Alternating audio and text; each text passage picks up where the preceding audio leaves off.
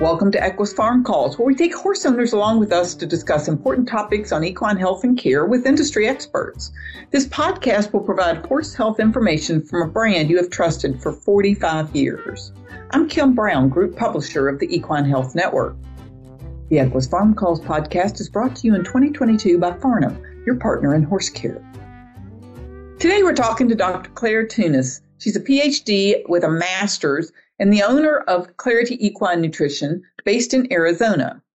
Dr. Thunes is a equine nutritionist who specializes in creating individual feeding programs for a wide range of horses, including high performance athletes and senior equines, all the way to horses afflicted with metabolic or other physiological diseases. Welcome to the podcast, Dr. Thunes. Hi, Kim. It's great to be here.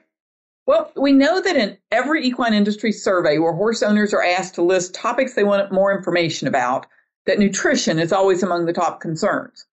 We also know that when they have to list costs of owning horses, hay and feed prices are always top concerns. And with the past year's droughts and floods and wildfires, the price of hay and feeds has continued to rise.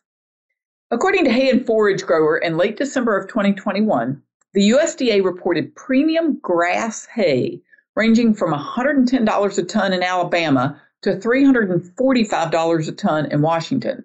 And premium alfalfa ranged from $175 a ton in Minnesota to $330 a ton in Iowa. And for grains, that same hay and forage grower report said that corn and soybean prices remain strong, along with all their related byproducts for feeds. The article said this makes both energy and protein a more expensive feed ingredient. Higher grain prices, if they hold, may also drive some existing hay acreage to be converted to other commodity crops. Dr. Thunes, none of that bodes well for horse owners needing to buy hay and grain. So let's talk about what owners really need to know about today's horse hay and feed supply and how to get the most out of what they're getting. Yeah, so absolutely. What's your experience on this? Yeah, no, absolutely. Yeah, it, it's getting a little painful out there being a horse owner. Um, I uh, my our board on our horse just went up January first because uh, our barn owner is experiencing a you know, pretty dramatic increase in the cost of hay. I mean, our hay went up four dollars a bale in the space of three weeks, and that looks like it's here to stay for a bit. Um, the uh, kind of sacked grain feed that we feed, uh, I was a little shocked to find has gone up ten dollars a bag since I last bought feed at the first weekend in December. Um, so yeah, I'm I'm feeling it personally, that's for sure. And I hear from my clients that uh, you know they're starting to feel it too. And I do do some work with some uh, feed companies in a consulting capacity, and I'm hearing from them that certain commodity prices are going up. For example, flax and oats have gone up. There was a very poor harvest in Canada for oats and flax. Um, so they're becoming a little scarce, and as a result, becoming a little more expensive. And the commodities that would normally come in from overseas, uh, that come in by ship, are unfortunately stuck in containers outside of various ports due to you know transportation problems and cost of freight's going up and you know inflation and yeah it's a, it's pretty tough out there right now and I, I don't so what I'm hearing from my sources commodity sources that it's not going to get better anytime soon. Well, I mean, and that's what we're all feeling. It's it's really tough. So let's start with hay. I know from experience that even if I'm feeding what I think is the right amount and trying to do it in a good way so the horses have got their heads down and so forth, that they're wasting hay. So, how do we keep from wasting hay? Yeah, absolutely. I mean, I think that's as we think about how do we try to save money on our hay bills, you know, it's tempting to try and find cheaper hay, but I see so many people being guilty of wasting the expensive hay that they've already purchased, you know, and that to me, that's like the number one crime, right? As I go to barns, it's been very wet here this winter. Both, I was also visiting friends in Northern California. It was very wet there this winter too. And, you know, you see these pastures that are muddy and horses trampling hay into the mud. And you just, I just, you know, I just see literally pennies, if not dollars, disappearing into the ground. So, um, yeah, anything you can do to, to kind of keep that hay off the ground and out of the mud um, is a good one. Um, so there's a number of, you know, hay containing, you know, products out there, whether that's slow feeder containers, hay nets. Um, you know, a lot of people will put it in those large kind of plastic water bottle type tubs. I mean, the horses will often pull that pull the hay out of there, so that doesn't always work so well. I mean, I see people providing these lovely sort of open top feeders, and the horses are like, there has to be something better at the bottom of this, and they're just like tossing the hay out, right? So you do need something that's actually going to keep the hay in the feeder, ideally. Um, you know, maybe investing in in putting in some kind of hard packed ground beneath your feeders. So, you know, I grew up in England. I would tell you it's very wet and muddy there all winter. And we used to build kind of platforms at road base with like railroad ties around them. So the horses had to step up out of the mud onto the platform and their hay was, you know, up on that platform. So was, which was benefit because if they pulled the hay out, it landed on something somewhat clean. Um, and secondly, it got them out of the mud because let's be honest, uh, uh, feeding areas are high traffic, and if you're in a wet climate, it's always a mess, right? So, um, so anything like that can has kind of a double double benefit. Um, yeah, I, but even I, when I had my hay and my slow net feeders, I had one quarter horse gelding that was so smart that he would go over and take his head and just butt the slow feeder until all the leaves fell out, and then he'd eat them. So yeah, then I having to put a big mat on the ground. Yeah. So he wasn't just chewing up the mud and sand. Right. Absolutely. And I've seen people get pretty clever with those large black, uh, you know, water. I don't know how big they are, 150 gallon maybe, you know, water troughs that um, they'll hang a hay net on the fence low, like on a bottom rail, and that, but it, but hang it inside like a water trough which actually can work really well because A, they can't get their feet anywhere near the hay net. B, the hay net's low, so they're eating with their heads down, kind of where you want them to be. And C, anything that falls out of the hay net then ends up in that, you know, water trough. Um, so that can be a nice combination, you know, relatively affordable too. Um, but yeah, anything, and the round bales, I mean, I just, you know, so much waste with round bales, and there are you know, a number of weight feeders out there for round bales that are safe for horses that provide cover. I mean, really, if you're in a damp climate, your round bales should really have some kind of cover. There's a there is an increased botulism risk with feeding, you know, round bales that are open to the elements. So beyond wasting your hay, there is that concern too. So, you know, that's another reason to figure out how to kind of cover your round bales so that they don't get, you know, you don't get spoilage. Um, and uh, again, trying to kind of contain that waste. It's, it's, a pretty astronomical amount of waste off around round bale, and I, I don't remember the exact percentage. I want to say it, and I might be wrong here. I want to say it's almost like 30, 40 percent. It's it's a high number. I believe the University of Minnesota had some some they research, do. and that seemed like what they had said. So yeah, it's it's high. It, it just it just breaks your poor little horse owner pocketbook and your heart when you look out there and they're using it to you know, they pulled it away and they sleep in it or they use it as the litter box or whatever. Oh gosh, yeah. We have horses at our barn. I mean, you throw their hay, you know, on the ground. Um, and they literally just literally start they'll like spread out over the top of it and you're like, no, no, no, you know, rushing back, don't pee on it, you know. It's like I know sometimes they eat it anyway. I don't know. Anyway. uh, I, I don't get that, but yeah, but a lot of times that's that's going to be waste. Equus Farm Calls is sponsored in 2022 by Farnam. Whether you ride competitively or for pleasure, Horse Care Loyalty Rewards program can help you save on some of your favorite products from Farnam, Horse Health, and VitaFlex Pro. From the arena to the trail, get rewarded for buying supplement fly control and grooming products that support your horse's lifestyle. Enroll today to ride your way to savings. Visit horsecareloyalty.com to learn more. So let's let's talk about the hay that we are feeding. I know you're a big proponent of weighing hay. Let's let's not feed more or do it by eyeball or guess. Right. I mean, I, I, am, and I and I, you know, I I hear all the time, oh, it's too much work, and you know what have you, and I get it. It is, you know, it's a shift in thinking but I, know I, you know, I work with a barn that has 50 plus horses. They have their golf cart and they actually welded a scale on the back, flat pan scale on the back of their golf cart. They throw a bale of hay on the back. They have their scale.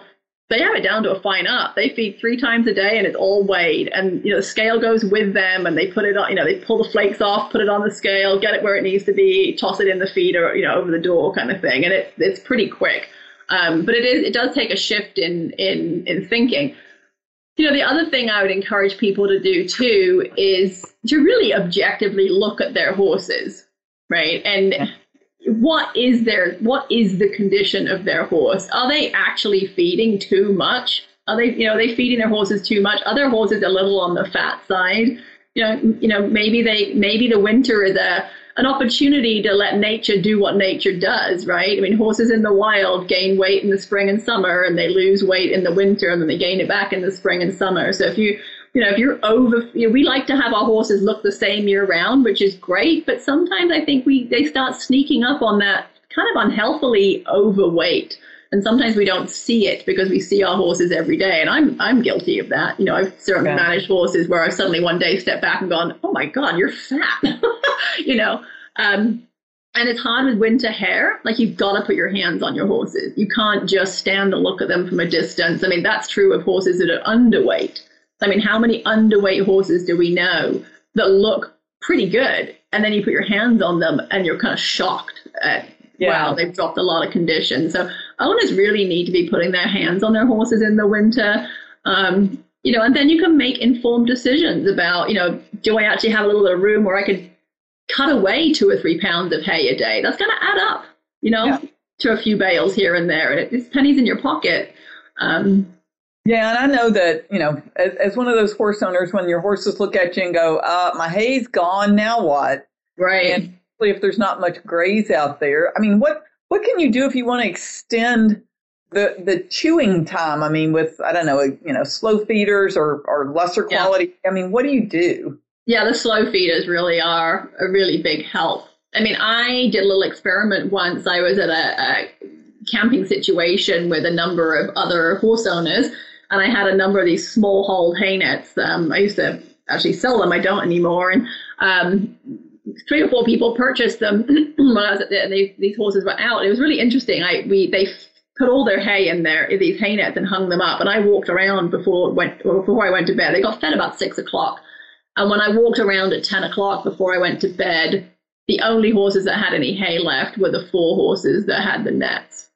And what was interesting was in the morning, um, when I got up, I got up before everyone got fed and walking around at 5.30 in the morning, the only horses that had any hay were the ones that had the nets. And what was interesting was they didn't have very much, but they just had a little bit left in the bottom. And that always makes me happy, right? When you've just got that little bit left where you're like, okay, you could have eaten that if you chose to. Like you chose not to, you know. Um, so that, I mean, not all horses, I mean, we have our pony it's gone from the net probably by midnight. The net's definitely empty by seven o'clock the next morning. so don't get me wrong, that doesn't work for all of them, but um, it, they definitely help. They definitely help. Yeah, and and what about the quality of hay? I mean, gosh, you know, we all want to feed that beautiful green alfalfa to all of our quarters horses, and uh, you know, I've I've had quarter horses the last few years, and they're they're just air ferns. So, yeah. what what do you do when you know, when your horse maybe doesn't need that much, you know, energy and protein and just calories. Yeah, absolutely. I mean, that's like the, the the lower the nutritional quality of the forage you feed, the more of it you can feed, right? Because it's less calories per pound. So if you're trying to get to say a 20 megacalorie per day requirement, and you're feeding a hay that's one megacalorie per pound, well, you can only feed 20 pounds per day. But if you're feeding a you know, uh, slightly lower nutritional value hay that's 0.8 megacalories per pound. Well, now you can feed, you know, haven't done the math off the top of my head, but you know, 22 pounds per day. So just that little, you know, difference can put a couple more pounds in front of them every day and give them that little bit extra chew time. So, you know, when we talk about quality, I'm not talking of, you know, I'm not advocating that you should be feeding moldy or dusty hay or hay with trash in it. That's not what I'm talking about when I'm talking about quality. We always want clean hay. Um, I'm just talking about nutritional quality. So, you know, the more mature the plant is when it's cut, the stemmier it is and the less digestible it is. And so it's going to um, generally have a lower calorie content, lower protein content, and they're going to be able to eat more of that uh, hay. Now, obviously, like everything, there's sort of a tipping point. If you have a hay that's you know way too mature and stemmy, then there's a potential for an impaction colic risk. So there's sort of a kind of like like everything, there's a sweet spot. Um, but a lot of us, you know, feed hay that's really very high quality. Um, you know, again, growing up in a place with a pretty wet climate where, you know, you were lucky to have three or four days, dry days to rub together to make hay. um, you know, I when I moved to California, then I, you know, people be complaining about the quality of their hay. And I'm like, you have no idea.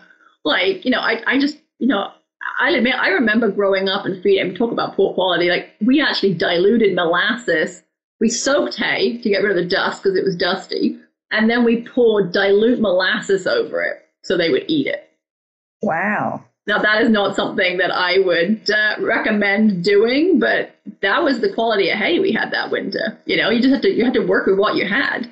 Um, you know, and so I come here and people, you know, we have such great weather on the west coast for making hay most of the time, and you know, people complaining about hay quality, and I'm like, oh my golly, let me let me talk to you about hay quality. well, let's talk about that rain a little bit because you and I have talked before about horse people are a little sometimes snobby about knowing, oh gosh, it's been wet conditions. I'm worried that hay got rained on. So right. what what is the reality? What's the the fact? Let's bust this myth. Yeah, so you know, you don't want to bale hay when it's too wet because if the moisture content is too high, this seems kind of it's kind of a bizarre perhaps not intuitive initially. If it's too wet when you bale it, it actually gets hot and ferments. Um, and you know that that grass is still alive, and there's bacteria on the surface of it when you bale it, and those bacteria are pretty active, and they, you know, their their metabolism is still going on, and so heat is generated in that in that wet uh, grass if it's baled too wet, and it will generate heat, and in it's pretty shocking the amount of heat it can generate. I mean, I think most people are aware of hay barn fires yeah. where hay is self combusted due to being baled too wet. August is a prime month for hay barn fires um, where hay gets put up too wet and it self combusts. Even if it, you know, hope, let's, let's hope it doesn't get that far and it doesn't self combust, but let's say it's baled a little too wet it will still get hot and you get what's called Maillard reactions where the sugars in the hay, you get a browning effect and um, the hay will actually change color. So when you look at it, you'll find it, it's kind of, it kind of goes a kind of a browner color. You might get some, you know, black spotting on the hay. You'll actually get uh, like mold, like dust on the hay. Um, and that's actually from it having been, you know, you might think that's from it being too dry, but sometimes that can actually be from it being too wet and um, and then and then drying um, and it having heated. So that's why we worry about it being too wet when it's baled, because um, you can end up with a lot of mold um, and just nutritional damage too from the heat that's generated and the risk of fire. Um, so it's a, you know it's a, it's a reasonable concern that people have about not wanting to feed hay that's that's got wet. But what we have to understand is is that if you cut your hay and it's laying out on what we call the windrows, where it's kind of in all the like you know lines in the field when you see hay laying out there drying. If it gets rained on at that point, as long as it's given additional time to dry and get to the correct dryness, it's fine. You know, in fact, what's interesting is that some of the water soluble carbohydrate may actually get washed out of that hay.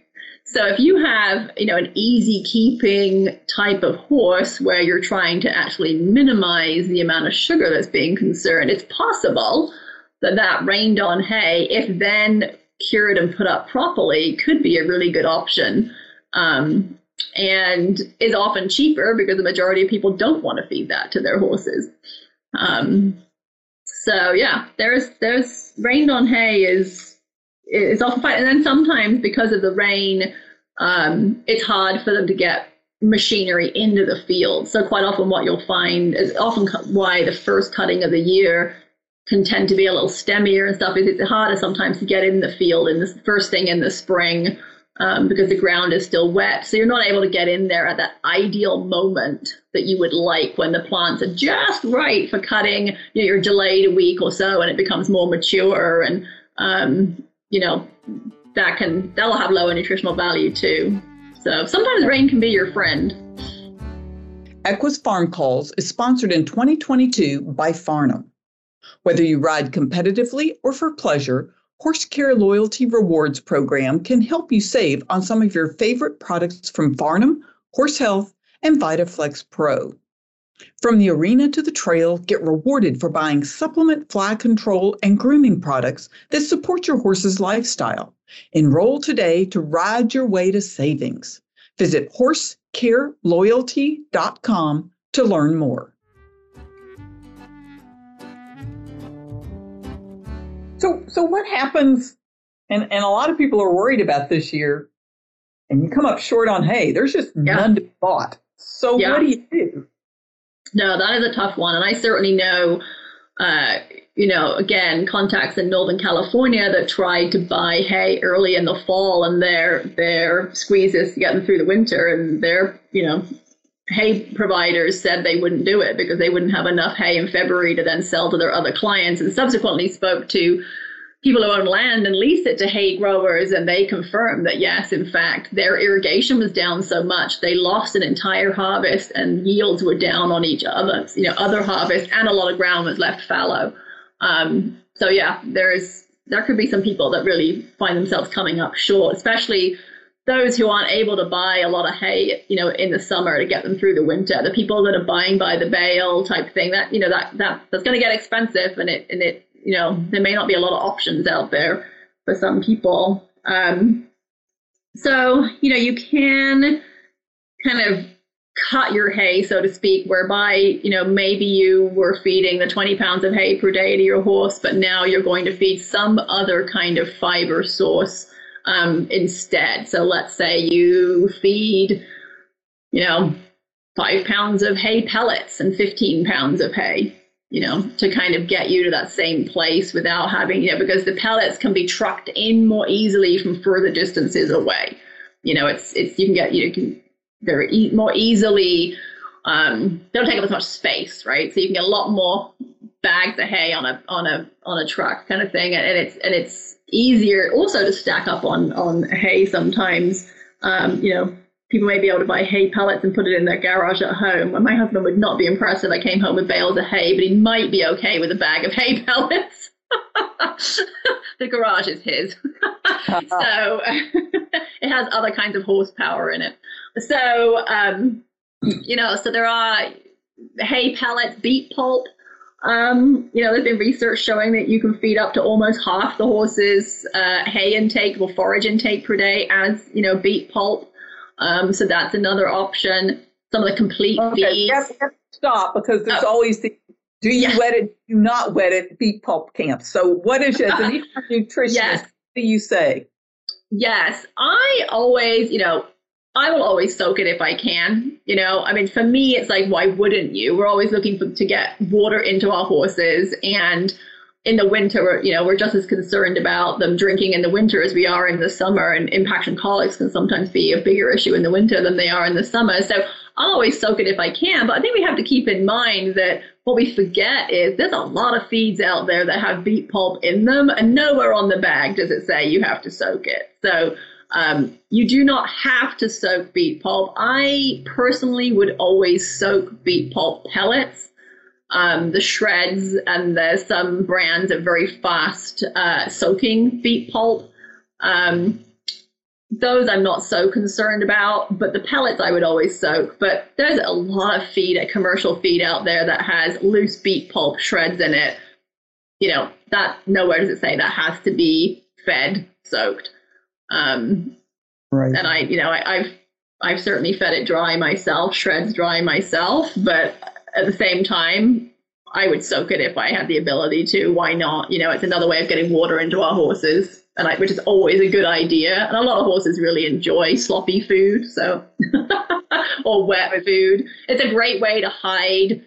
You know, get your powdered supplements to stick. I use beet pulp with a lot of clients sometimes just as a base to put, you know, powdered supplements in because a little bit goes a really long way. You know, a dry cup of beet pulp adds barely any calories to the ration, but can create quite a lot of volume, and it's a great way to hide, you know, powdered joint supplements or your electrolyte or salt or you know whatever else you want to get into them without having to feed, you know, a commercial grain necessarily.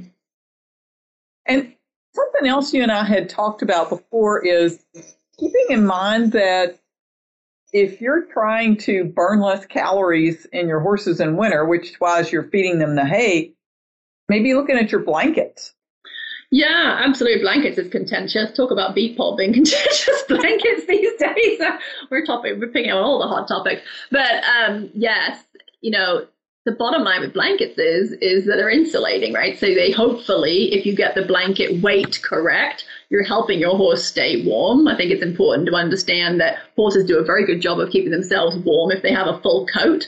Um, you know, they what's called pilo erect their hair, so their hair stands up on end and traps air between it. And if you put on a light blanket in a very cold climate on that horse that's got a full coat, you're actually going to minimize its ability to do that, you know, lift its hair and keep itself warm. So sometimes they're better off without blankets. But certainly, if you get that right, um, your blanket is going to help keep your horse warm. So he's not going to have to burn calories to keep warm. So more calories can go towards maintaining body weight. Um, I think personally, where this is the most useful is when you have those harder keeping senior horses. Yeah. You know, and maybe some of your really young horses too. I think we forget that uh, some of our young horses um, don't have a lot of body fat. And it's like both ends of the scale don't thermoregulate as well. Older horses don't thermoregulate as well in heat or cold. And our young horses sometimes struggle in the cold. We don't have a lot of body fat. Body fat is insulating. Um, so that's where the blankets really help. Now, you know, here we are trying to talk about how you save hay, but I think it's worth, you know, noting that when the weather is cold, feeding more hay does help your horses stay warmer because hay is fermented in the hindgut. It is a process of fermentation and it's not 100% efficient.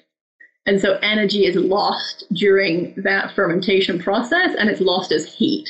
And so it hel- it does help keep the horse warm from the inside out. So, you know, if you are in a cold climate, I do think it's just worth mentioning that that is that is the better way to keep them warm versus feeding them concentrates. A lot of people, you know, may may go towards feeding grain, and yes, calories wise, you're putting in those calories that might help maintain that body weight. But grain is not fermented. You know, it's digested in the small intestine enzymatically.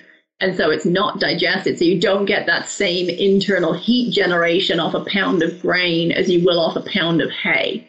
Right you know, you might get more total calories going to the horse from the pound of grain, but you won't get the internal heat. So again, you have to look at, you know, what's more important, generating that internal heat. If so, then feeding extra hay.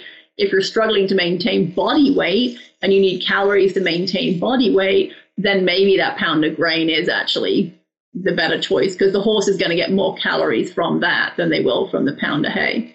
Well, while we're talking about grain, you know, we, we mentioned that, you know, some of the ingredients for grains are hard to come by and they're getting expensive. And so that might make some people go, oh, well, let me just go and buy up what I can now and feed it. But there really is, I mean, how long does feed last? Yeah, that's a great question. I was certainly tempted. As I said my, at the beginning, my personal grain went up $10 a bag, and my first instinct was, let's go buy some grain um, now because it's probably going to get even more expensive.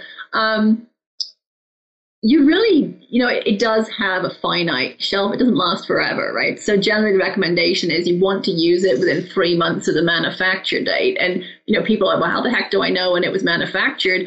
Manufacturers do put dates on their bags, or they should be. Um, oftentimes, it's stamped into the paper seam on the top or bottom of the bag. Um, and it may take a bit of decoding. Sometimes it's pretty obvious. Sometimes it's a Julian date, which is, uh, you know, an unusual. You can Google Julian. I know one manufacturer uses a Julian date, and that is like it's the day in the year. So it's like you know, it'll be like 300 and, you know, 43 or whatever, you know, so it's like you, then you know what actual day of the year it was made. There's normally also a code on there for where it, what plant it was manufactured at if you're using a larger retailer that has multiple mills. Um, and I, you know, keep your feed bags. You know, this is another one of my little tips I always tell people because you need that piece of information if there's ever a recall you need to know where your product came from, which mill it came from, which batch it was from. Somewhere on that bag is an identifier that tells you where it was manufactured, the date it was manufactured, And um, if there's ever a recall, that's kind of the information that gets put out. You know, it's like we, you know, a national retailer may have had an issue in one mill, you know, and so it's like you need to figure out if did your feed come from that one mill, and you'll be able to tell that. They'll put out a code and they'll say, you know, bags with this code. Well, if you're somebody who takes your feed sack, tips it into a trash can, and then throws your feed sack away, now you don't know because you don't have the evidence anymore. So if you're someone that does that, snap a photograph of that code before you throw the feed away, you know, and keep it on your phone. Well, talking about storing, dumping feed or whatever, I yeah. mean, it's going to be just like with hay. We want to store our feed so that we're not mm-hmm. wasting it either. So what, what are some tips you have on proper feed storage? Yeah, absolutely. I've lost feed leaving sacks on the concrete and then it got damp. And then when I opened the bag, it was moldy. and That was a great use of my money. Um, so, you know, good, you know, those metal trash cans are good. Um, you know, rodent proof is important. Um, I actually like right now, um, we have a goat at our facility who likes to get out and ends up in the feed room. So I actually have a, a bungee cord on the top of my trash can that goes through the handles, through the lid handle, and attaches to the handle because he is a fiend at getting the lid off the grain. And you come in and he's like pulled the whole thing over and, you know, eats a lot of it and whatever. So, and, and that, you know, it's not just a goat sometimes, right? Sometimes it's a horse that gets out. So, or, or yeah wherever exactly. you're in. Yeah. Right. You forget to shut the feed room door or whatever. So yes, I like if I'm doing cans, I like something that I can actually secure the lid on. I think that's useful. Um, yeah, I mean keeping it off the floor. You know, pallets. If you if you have to, you know, if you do buy a large amount, you know, put it on a wood pallet so it's not sitting on the ground. Keep it away from the walls so there's airflow around it. Um, is a good idea as well. Um, but yeah, some kind of, and, and make sure when you empty your, I've seen some pretty disgusting trash cans, you know, where people, especially if you're feeding molasses type feed, they just keep tipping it in there and tipping it in there. You know, at some point, the bottom uh, gets pretty bad. And make sure you empty it before you put your next bag in. You know, I've been, I've certainly been guilty of that occasionally too, where you're thinking, oh, I've got, you know, a fifth of a can left and I've got this bag, I'll just tip it in. Well, you know, now the bit that's at the bottom by the time you get to the bottom again is, you know, older than it should be. So really empty that can, bang it out, you know, maybe brush it out with a stiff brush. And then um, if you wash it, just be careful it's dry before you refill it. Yeah. You know, because you don't want that wet in there. You know, it's yeah. tempting to be great and, you know, clean everything and wash everything out, but that can backfire. Especially, you know, you do that in the summer and it maybe dries in no time at all. Here in Arizona, you wash it and 10 minutes later it's dry. You do the same thing and do the same thing now in January. You're twiddling your thumbs for probably, you know, at least 24 hours for it to dry. So, yeah, that's a good point. Well, I am actually going to stop, and I know our, our audience and myself because I'm one of those nutrition nerds. I, I just, I feel like I always learn something when I'm talking to you and, and I love learning about nutrition because I feel like I can always do a better job with my horses. So we're probably going to come back and, and meet up with you again, Dr. Thunes, to try and get a few more tips on some other subjects. So thank you for joining us today. You're welcome. It was a pleasure. I'd love to come back. It would be it would be fun. I always love sharing all my little tips and things, and uh, yeah, it's always great to visit with you. It's fun talking to a nutritionist who's a horse owner. I mean, that's you get it. So it's it's fun. Oh, I do, and I and I'm very willing to be honest. I've made you know some of the mistakes. I see my clients making mistakes. I've made some of the mistakes. You know, we all you know we're all doing the best we can. But we can all do better and learn more. Yeah. But anyway, big thanks to our audience for joining us today on the Equus Farm Calls podcast. We're really excited to launch this podcast in 2022 and we welcome your input. So if you have ideas for topics you want to cover, even if it's something for Dr. Thunes to talk about nutrition, just send me an email at kbrown, that's the letter K Brown, at equinenetwork.com with any of your comments or suggestions. And we want to let you know that Equus Farm Calls is a production of the Equine Network. Thanks from Equus, and we'll talk to you soon.